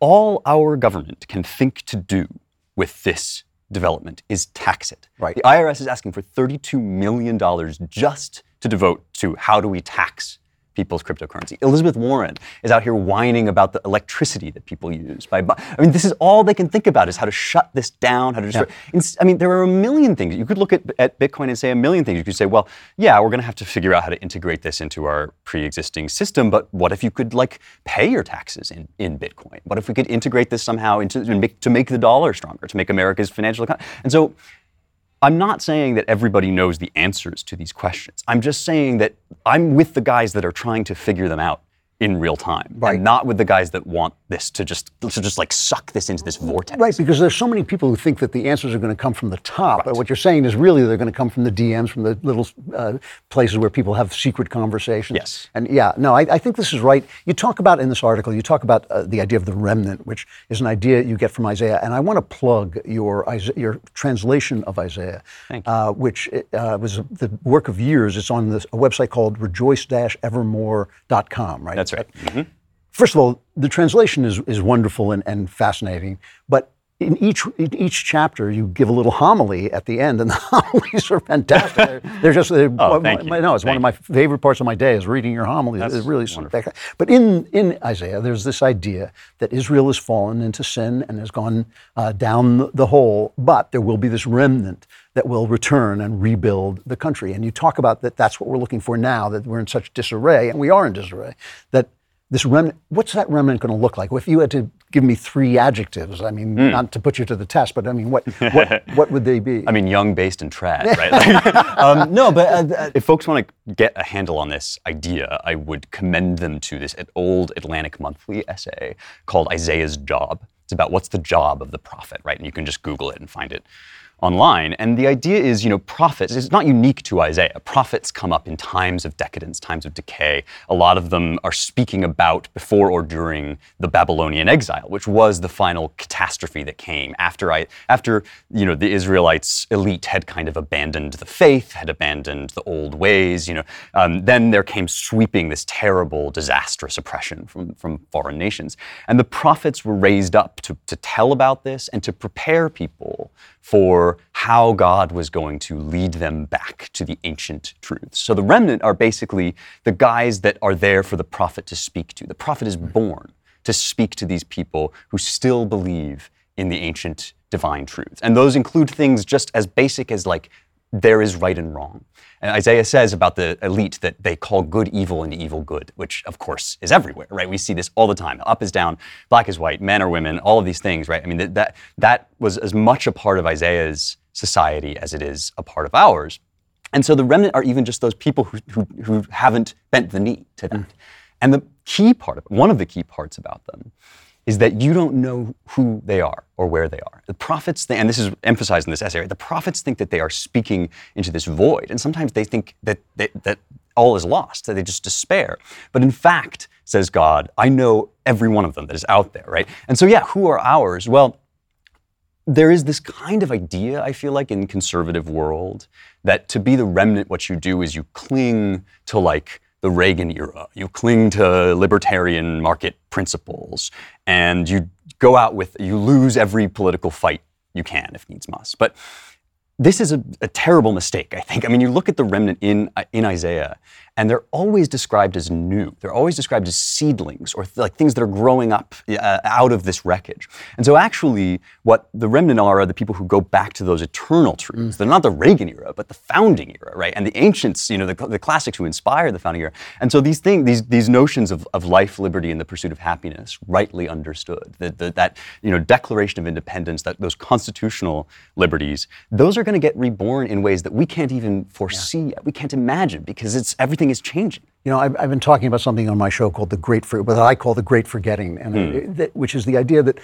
the progressives think they're progressing, but they're actually regressing. They think they're progressing to a post-Christian era, but they're actually regressing to a pre-Christian era. They're shedding the things that made Western culture uh, the, the greatest culture that's ever existed on Earth, that made the European culture the greatest culture that's ever existed, and they're forgetting it. I- I can't help feeling that there is going to be some kind of uh, reconciliation with Christianity, or at least with religion, with, at least with theism, uh, for this to come about. And I, I want to talk to you specifically about this. I've noticed you've got your masterpiece cake shop. well, I knew you were going to ask me this question, so I just wanted to signal that I come in peace as you ask this question. well, well, I mean, I, I think you know a lot of this uh, circles around sex, and I, I mean a lot of, and that's true in the Bible too. That when people start to fall apart, they start to, be, you know, they start to rape angels in Sodom, you know, wanna, uh, and and people start to uh, lose their way in terms of their, their sexual relationships and all this stuff. And there's so much of this going on, and I personally have so far kind of been disappointed by it because I'm an artist. I've lived with gay people all my life. You are a gay, your mother says. Uh, yeah, I told her. I thought she would tell you. Yeah. conservative Christian, right? Mm. When I, I supported all kinds of gay rights, including gay marriage, but I find that since this decision, where a couple of judges basically said, yes, now you can have gay marriage, things have gone pear shaped very quickly. Uh, Boy, the Masterpiece Cake, cake Yeah. Shop, this is fascism to tell an artist what he has to make on his cakes, what, what ideas he has to put on his cakes. Uh, this idea that children are being butchered uh, to change their sex. Is it possible this toleration was wrong? I mean, once we stopped killing you, do we now have to bake you cupcakes? Uh, well, you should certainly bake me a cupcake because I will eat it. No, but um, you certainly no, you do not. You do not have to bake people cupcakes, and that's why I think it was obscene what they did to Right. Jack Phillips.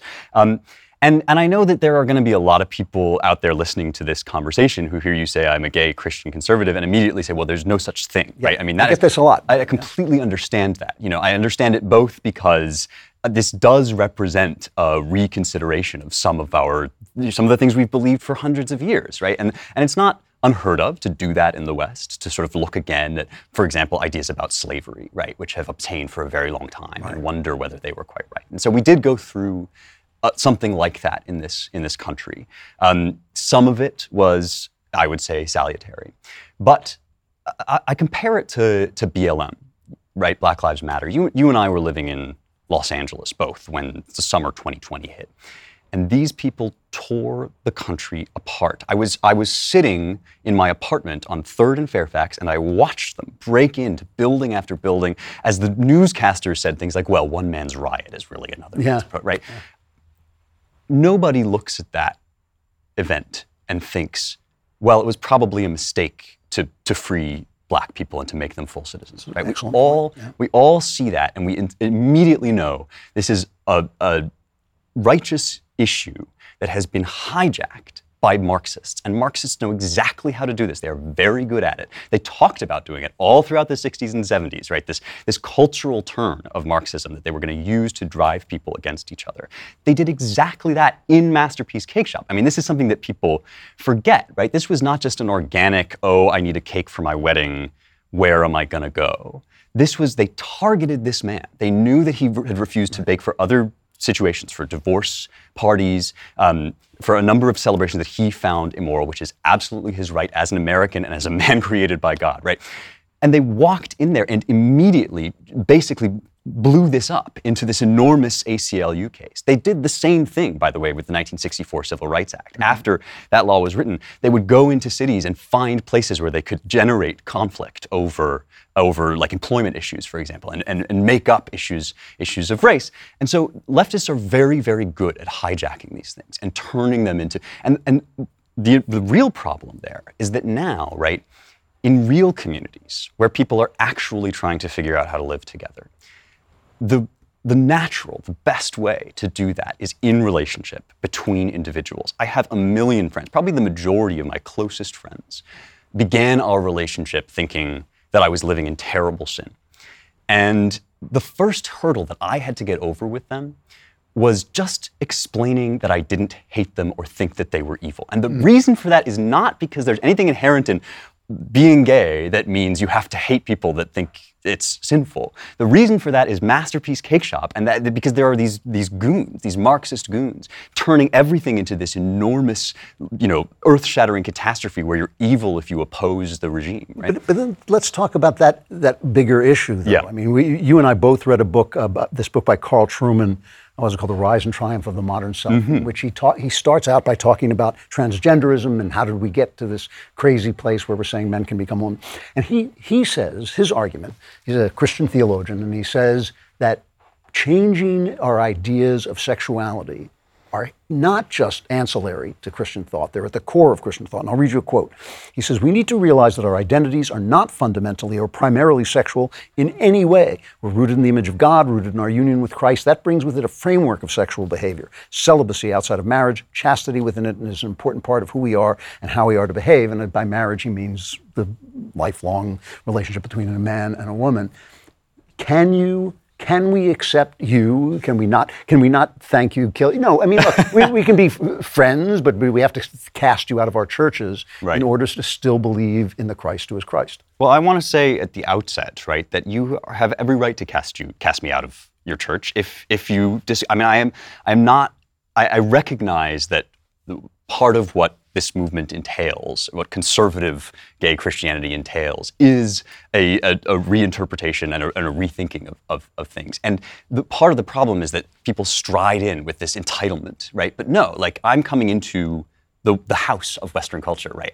And, they, they do things a certain way here, and I'm basically asking to be given a little room, right, in that in that house. Now, I agree very much with Trueman that our identities are not fundamentally sexual. And that's, I think, the most powerful part of the book is he just points to this Freudian turn, uh, which was sort of combined yeah. with Marxism, right, where everything became about sex. To me, the big divide on this issue and the big sort of prerequisite for, for engagement and conversation is not between right and left, not between conservatives and liberals, but between people who think that what we're talking about is all about sex, is all about your physical desire and your, and your lust. And people who understand that what we're talking about is a kind of love, a kind of way that people fall in love. And Trueman's absolutely right. That's so much more enormous than sex. And so on the right, you get these things, well, you just want to sort of bend the Bible because so that you can sleep with who you want to. Right? And, and, that, and, and you get reduced to these very physical acts, essentially. You want to do this act. It's, it, you know, it's really much more complicated than that. It's, it, my, my nature is not sexual, but there, you think about what a totalizing thing it is to fall in love with somebody. Right. right. Think about the way that you know you like the way that she laughs. You like the the smell of her hair. You like the I mean, and, and things that you can't even describe that are about her. That you know, if you're somebody like me, uh, and you know, again, I, I, I, mean no offense, but I also cannot tell a lie, right? I, I must be honest about what my experience of human life has been. I have only ever fallen in love with men, right? That is a whole, and so you know, you can you can say of me that that means I must simply not know romantic love. I think that I, I don't agree with the biblical arguments for that, which we may have to get into another time. I mean, that's a little long conversation we can touch on. Um, but then on the left, you have people who think the exact same thing, who think that this is about sex, right? This is just pure material, just bodies, just let body, and and somewhere in the middle, among sensible people who are trying to live together in community, there are folks who know that this is about forming a decent, respectable, upstanding way of falling in love and, and, and shaping your society. Look, I mean, that doesn't mean that you have to redefine the word marriage, right? It does not mean you have to sort of say instantly, oh, marriage has always been just two people. No, marriage is a gendered thing.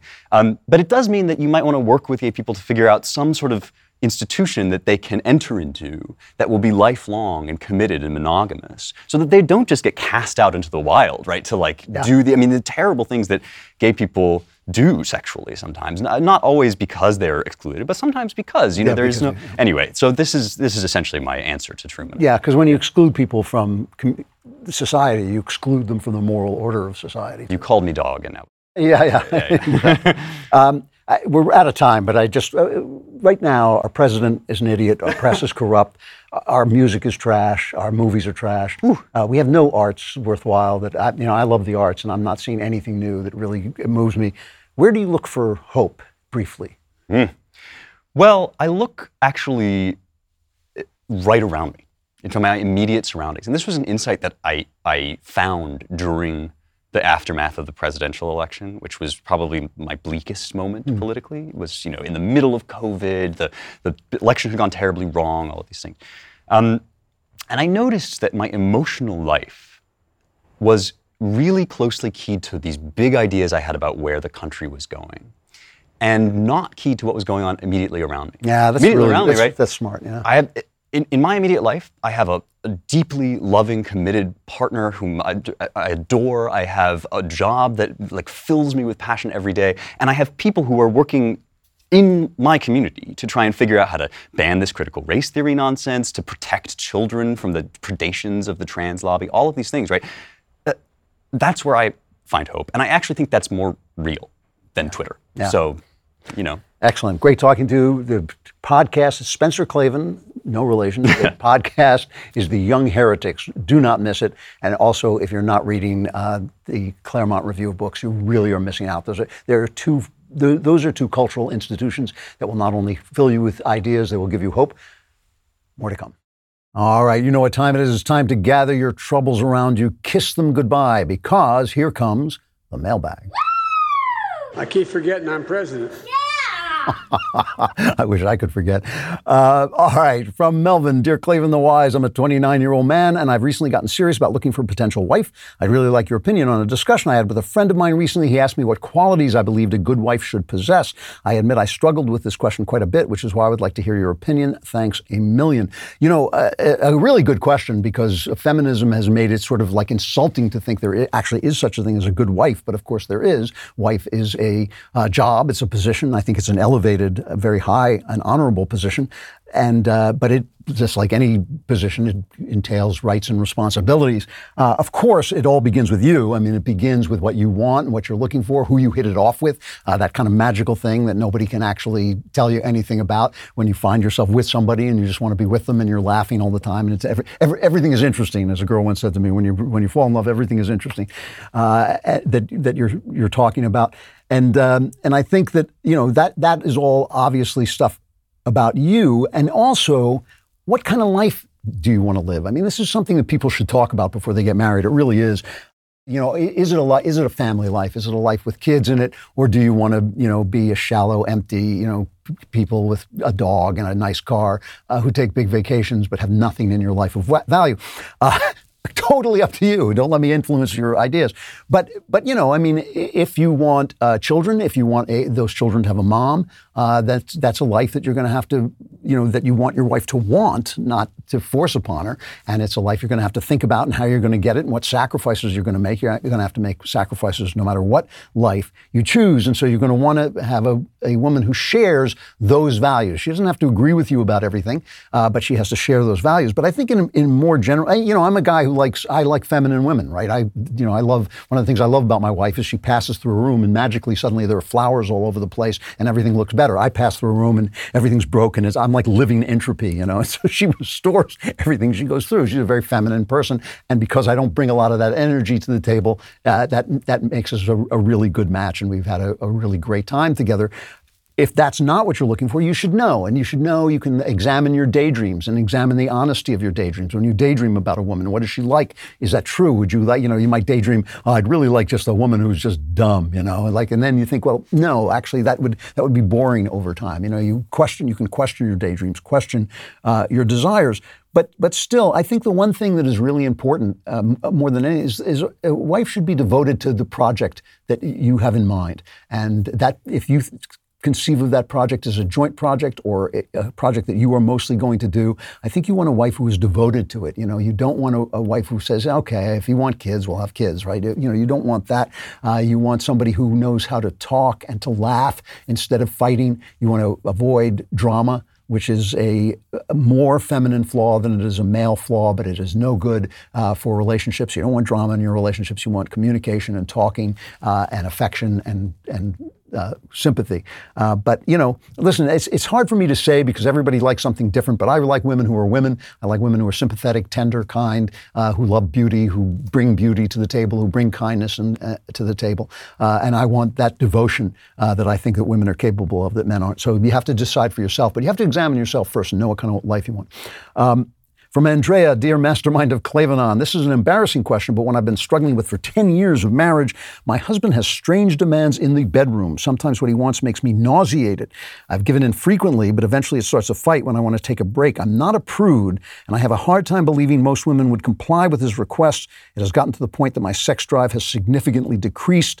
Uh, that is the only thing we fight about. We have two young daughters. He's a good father, and I love him so much. What do I do? Do I give in to the things he wants or holds my ground? Well, the answer to this uh, is simple, but it's not easy. And I have to tell you uh, that just from what you say in this letter, uh, it's hard for me to see a, a passage to a, good uh, outcome here, or and it's certainly not a, an easy outcome.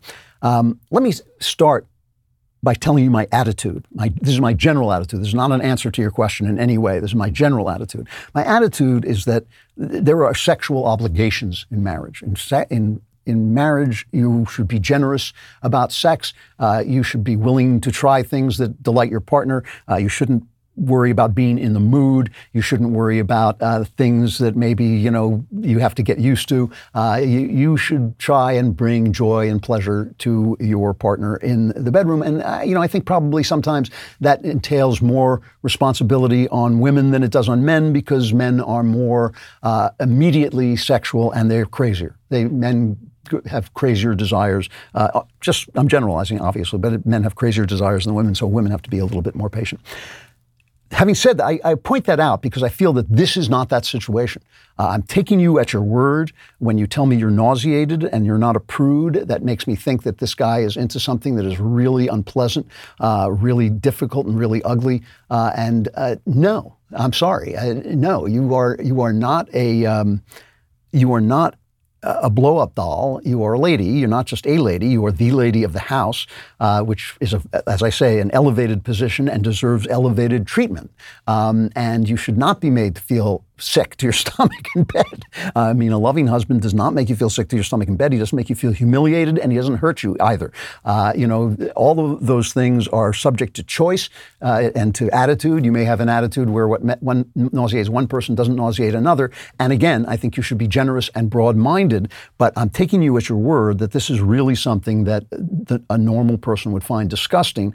And um, and no, I, I, don't think that that's something that you have to endure. I think it's a, I, I genuinely think it's a form of abuse. Actually, I think it's a form of abuse if if you are taking your wife to bed and she is feeling humiliated or disgusted or injured. Um, and so what bothers me about this, and the reason I say I can't, I'm not seeing a good way to a, a good outcome, is that you say that when you don't want to take a break, you get into a fight. Uh, you know, this is something you should be able to talk about with sympathy from both sides. I, I sympathize with him. I sympathize with him. I know how powerful, obviously, uh, the sexual drive in men is. It is, especially when you're younger, it is a rocket ship. You know, it is something that really dri- can drive you insane. And if you were in the awful situation of wanting to do something that the woman in your life doesn't like, uh, that is very tough because that if it's a fetish, which is what it sounds like to me, uh, it's it's the only thing that'll satisfy you. So I think you're going to have to sit down and talk to him in a sensitive, non-combative way. Uh, tell him that you know you, you, are feeling you feel just terrible. It's making your sex life bad, uh, and that you know he may have to solve this with pornography. He may have to solve this with therapy, uh, but but he should not be making the lady of the house uh, nauseated and humiliated uh, in, in this way. That is not something that should be happening, and you need to talk it through and not fight it out. You don't want to fight it out. You want to talk it out as, as two partners in life uh, who are traveling together, you know, through life with sympathy. Um, it's a tough, it's a tough situation. Uh, dear Almighty Lord, this is from Wilhelm. Uh, dear, dear, Almighty Lord and mortal Emperor of Klavanon and the universe and all the universe, uh, I, I, I, was for a time in my life part of a neo-Nazi group, part of neo-Nazi groups, despite feeling as feeling I'm a rational person. And it's not because I hated Jews. I have Jewish family and friends uh, and some survivors from concentration camps. I joined with them because I truly fear the left will move to genocidal campaigns against all descendants, uh, all uh, disagreeing thought uh, in the not so distant future. Seeing leftism infect the Marines while I was in and seeing it in the streets when I got out pushed me to join the only group that seemed to be willing to use the same violence they use against us.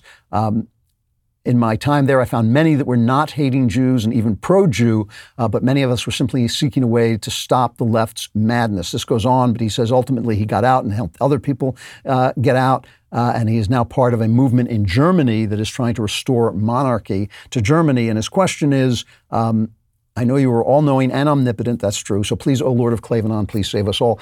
Uh, he says, How do I stop good conservatives from becoming as extreme as I once did? That's his question. Uh, first of all, I want to congratulate you on getting out. I mean, some people get sucked into those things and then can't face uh, the mistake they've made and don't get out. I'm glad you got out. Uh, I'm glad you found a more, a healthier way out. And, and you know, you obviously don't want to act out of hate, but you don't want to act out of fear either. I know that there are people on the left, a lot of people on the left, who would like to eliminate the right. And I don't know if they want to do that through violence, but I think that there are a lot of people. But is that really going to happen? Just because people want something to happen and just because you're afraid of it doesn't mean it's going to happen. And I think you may be jumping the gun. It is a sin to commit violence in anticipation of someone else's violence. Uh, I know that the left has gotten violent. I know BLM is violent. I know Antifa is violent. But but uh, is this a violent that, violence that really calls for a violent movement to counter it, or can we do this through the law? I think those are things you really have to think about. Uh, you know, I know a lot of people. You seem to have given up on democracy. You want to restore monarchy. I know a lot of people on the right feel this way. I think I think we're jumping the gun. I think that democracy and, and at least republicanism and freedom have a, a good century left in them. Uh, but but if you feel this way, you have the right to do what you're saying. Simply act in love, act with joy, and people will follow and, and spread your message to those who are willing to hear it. And people will follow you in uh, to a more constructive method. But I think you sh- yourself should think about whether or not you're acting out of fear. Uh, whether just be, again, just because people want to do something, and just because there are bad people, and just because sometimes those bad people do things, doesn't mean you have to react in fear and think that they are going to win. That's not necessarily the case. I have to stop there. We'll be back again next week. You won't be here because the Klavanless week is upon you. It is like a crushing darkness falling like a avalanche of a night upon you, uh, and you'll be crushed underneath it. But if you manage to crawl through the rubble and get back here, we will be back again next Friday. I'm Andrew Klavan. This is The Andrew Klavan Show.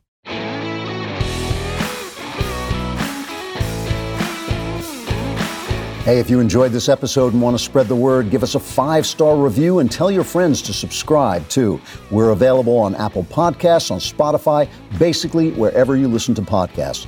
Also, remember to check out the other Daily Wire podcasts, including The Ben Shapiro Show, The Matt Walsh Show, and The Michael Knowles Show. Thanks for listening. The Andrew Klavan Show is produced by Robert Sterling, executive producer Jeremy Boring. Our technical director is Austin Stevens. Supervising producer, Mathis Glover. Production manager, Pavel Vidowski. Edited by Danny D'Amico. Lead audio mixer, Mike Coromina. Animations are by Cynthia Angulo. Production coordinator, McKenna Waters. And our production assistant is Jacob Falash. The Andrew Klavan Show is a Daily Wire production. Copyright Daily Wire 2021. Joe Biden declares that global warming is the greatest threat we face. Jeffrey Toobin goes on CNN, and the result is the second most cringeworthy video he's ever been in. A young girl speaks up against gender theory in schools, and iHeartMedia puts out a job listing and declares that it wants diverse applicants only, read not white. And finally, the harrowing tale of Korean Canadian sitcom stars who spent five seasons on a show, and now that it's over, they say that they were being victimized by racism the whole time. Yeah. All of that and much more today on The Matt Walsh Show.